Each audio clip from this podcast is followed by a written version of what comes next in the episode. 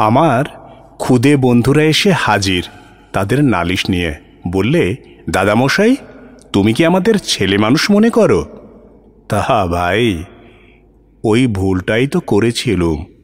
আজকাল নিজেরই বয়সটার ভুল হিসেব করতে শুরু করেছি। রূপকথা আমাদের চলবে না, আমাদের বয়স হয়ে গেছে। আমি বললুম, ভায়া রূপ কথাটা তো কিছুই নয়। ওর রূপটাই হলো আসল। সেটা সব বয়সেই চলে। আচ্ছা ভালো। যদি পছন্দ না হয়, তবে দেখি খুঁজে পেতে। নিজের বয়সটাতে ডুব মেরে তোমাদের বয়সটাকে মনে আনতে চেষ্টা করছি। তার থলি থেকে রূপকথা না হয় বাদ দিলুম। তার পরের সারে দেখতে পাই মৎস্যনারীর উপাখ্যান। সেও চলবে না। তোমরা নতুন যুগের ছেলে, খাঁটি খবর চাও। ফস করে জিজ্ঞেস করে বসবে, লেজ যদি হয় মাছের, মুড়ো কি করে হবে মানুষের? রসো, তবে ভেবে দেখি, তোমাদের বয়সে এমনকি তোমাদের চেয়ে কিছু বেশি বয়সে? আমরা ম্যাজিকওয়ালা হরিশ হালদারকে পেয়ে বসেছিল শুধু তার ম্যাজিকে হাত ছিল না, সাহিত্যেও কলম চলতো। আমাদের কাছে সেও ছিল ম্যাজিক বিশেষ। আজও মনে আছে, একটা ঝুলঝুলে খাতায় লেখা তার নাম কটা, নাম ছিল মুক্তকুন্তলা। এমন নাম কার মাথায় আসতে পারে? কোথায় লাগে সূর্যমুখী, কুন্দনন্দিনী?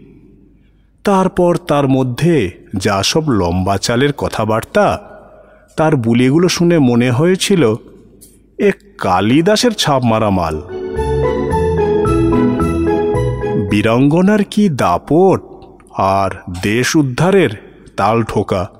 নাটকে রাজপুত্রটি ছিলেন স্বয়ং পুরুরাজের ভাগ্নে। নাম ছিল রণদুর্ধর্ষ সিং। এও একটা নাম বটে। মুক্তকুন্তলার নামের সঙ্গে সমান পায়তারা করতে পারে। আমাদের তাগ লেগে গেল। আলেকজান্ডার এসেছিলেন ভারত জয় করতে। রণদুর্ধর্ষ বিদায় নিতে এলেন মুক্তকুন্তলার কাছে। মুক্তকুন্তলা বললেন, যাও বীরবর, যুদ্ধে জয়লাভ করে এসো। আলেকজান্ডারের মুকুট এনে দেওয়া চাই আমার পায়ের তলায়। যুদ্ধে মারা পড়লেও তুমি পাবে স্বর্গলোক। আর যদি বেঁচে ফিরে আসো, তো স্বয়ং আমি আছি। উফ, কত বড় চটাপট হাততালির জায়গা একবার ভেবে দেখো। আমি রাজি হলুম মুক্ত কুন্তলা সাজতে। কেননা, আমার গলার আওয়াজটা ছিল মিহি। আমাদের দালানের পিছন দিকে খানিকটা পোড়া জমি ছিল। তাকে বলা হতো গোলাবাড়ি। সত্যিকারের ছেলে মানুষের পক্ষে সে জায়গাটা ছিল ছুটির স্বর্গ। সেই গোলাবাড়ির একটা ধারে আমাদের বাড়ির ভাড়ার ঘর। লোহার গড়াদে দেওয়া, সেই গড়াদের মধ্যে হাত গলিয়ে বস্তার ফাঁকের থেকে ডাল চাল কুড়িয়ে আনতুম। ইটের উনুন পেতে কাঠকোট জোগাড় করে চড়িয়ে দিতুম ছেলে মানুষই খিচুড়ি। তাতে না ছিল নুন, না ছিল ঘি, না ছিল কোনো প্রকার মশলার বালাই। কোনো মতে আধ সিদ্ধ হলে খেতে লেগে যেতুম। মনে হয়নি ভোজের মধ্যে নিন্দের কিছু ছিল।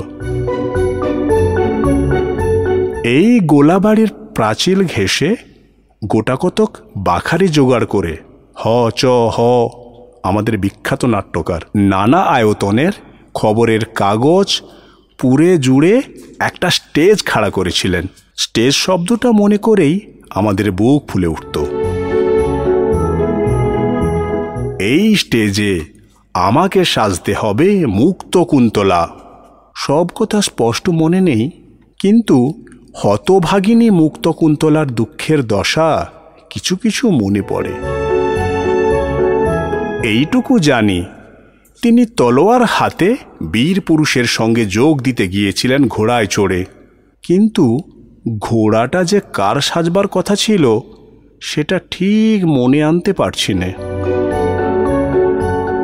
যুদ্ধক্ষেত্রে গিয়ে বীর ললনা যে স্বদেশের জন্য প্রাণ দিয়েছিলেন, তাতে সন্দেহ নেই। তার বুকে যখন বর্ষা, পাতকাঠি বিদ্ধ হলো যখন মাটিতে তার মুক্তকুন্ত লুটিয়ে পড়ছে, রণদুর্ধর্ষ পাশে এসে দাঁড়ালেন।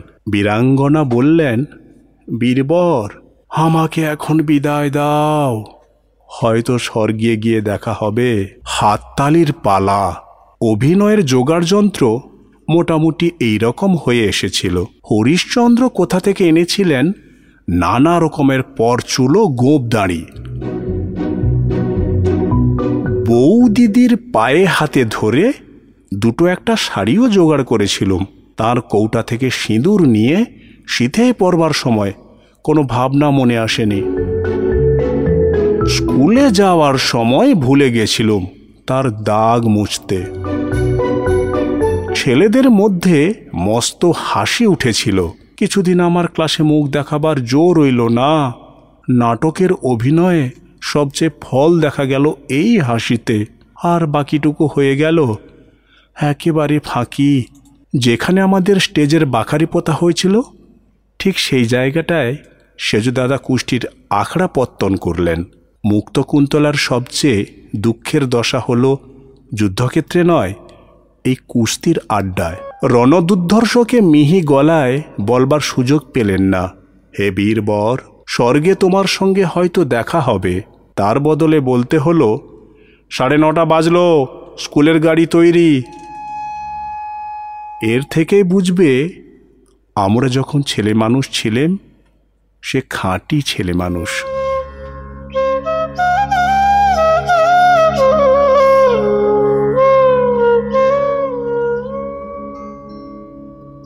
দাদা হব, ছিল বিষম শখ, তখন বয়স বারো হবে। করা হয়নি তক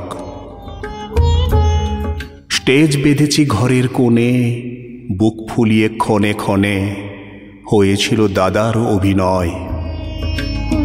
কাঠের তরবারি মেরে, দাঁড়ি পরা বিপক্ষেরে বারে বারেই করেছিলুম জয়।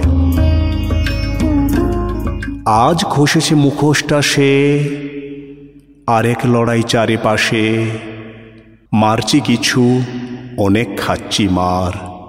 দিন চলেছে অবিরত, ভাবনা মনে জমেছে কত, ষোলো আনা নয় সে অহংকার। দেখেছে নতুন পালার দাদা, হাত দুটো তার পড়েছে বাধা, এ সংসারের হাজার গোলামিতে।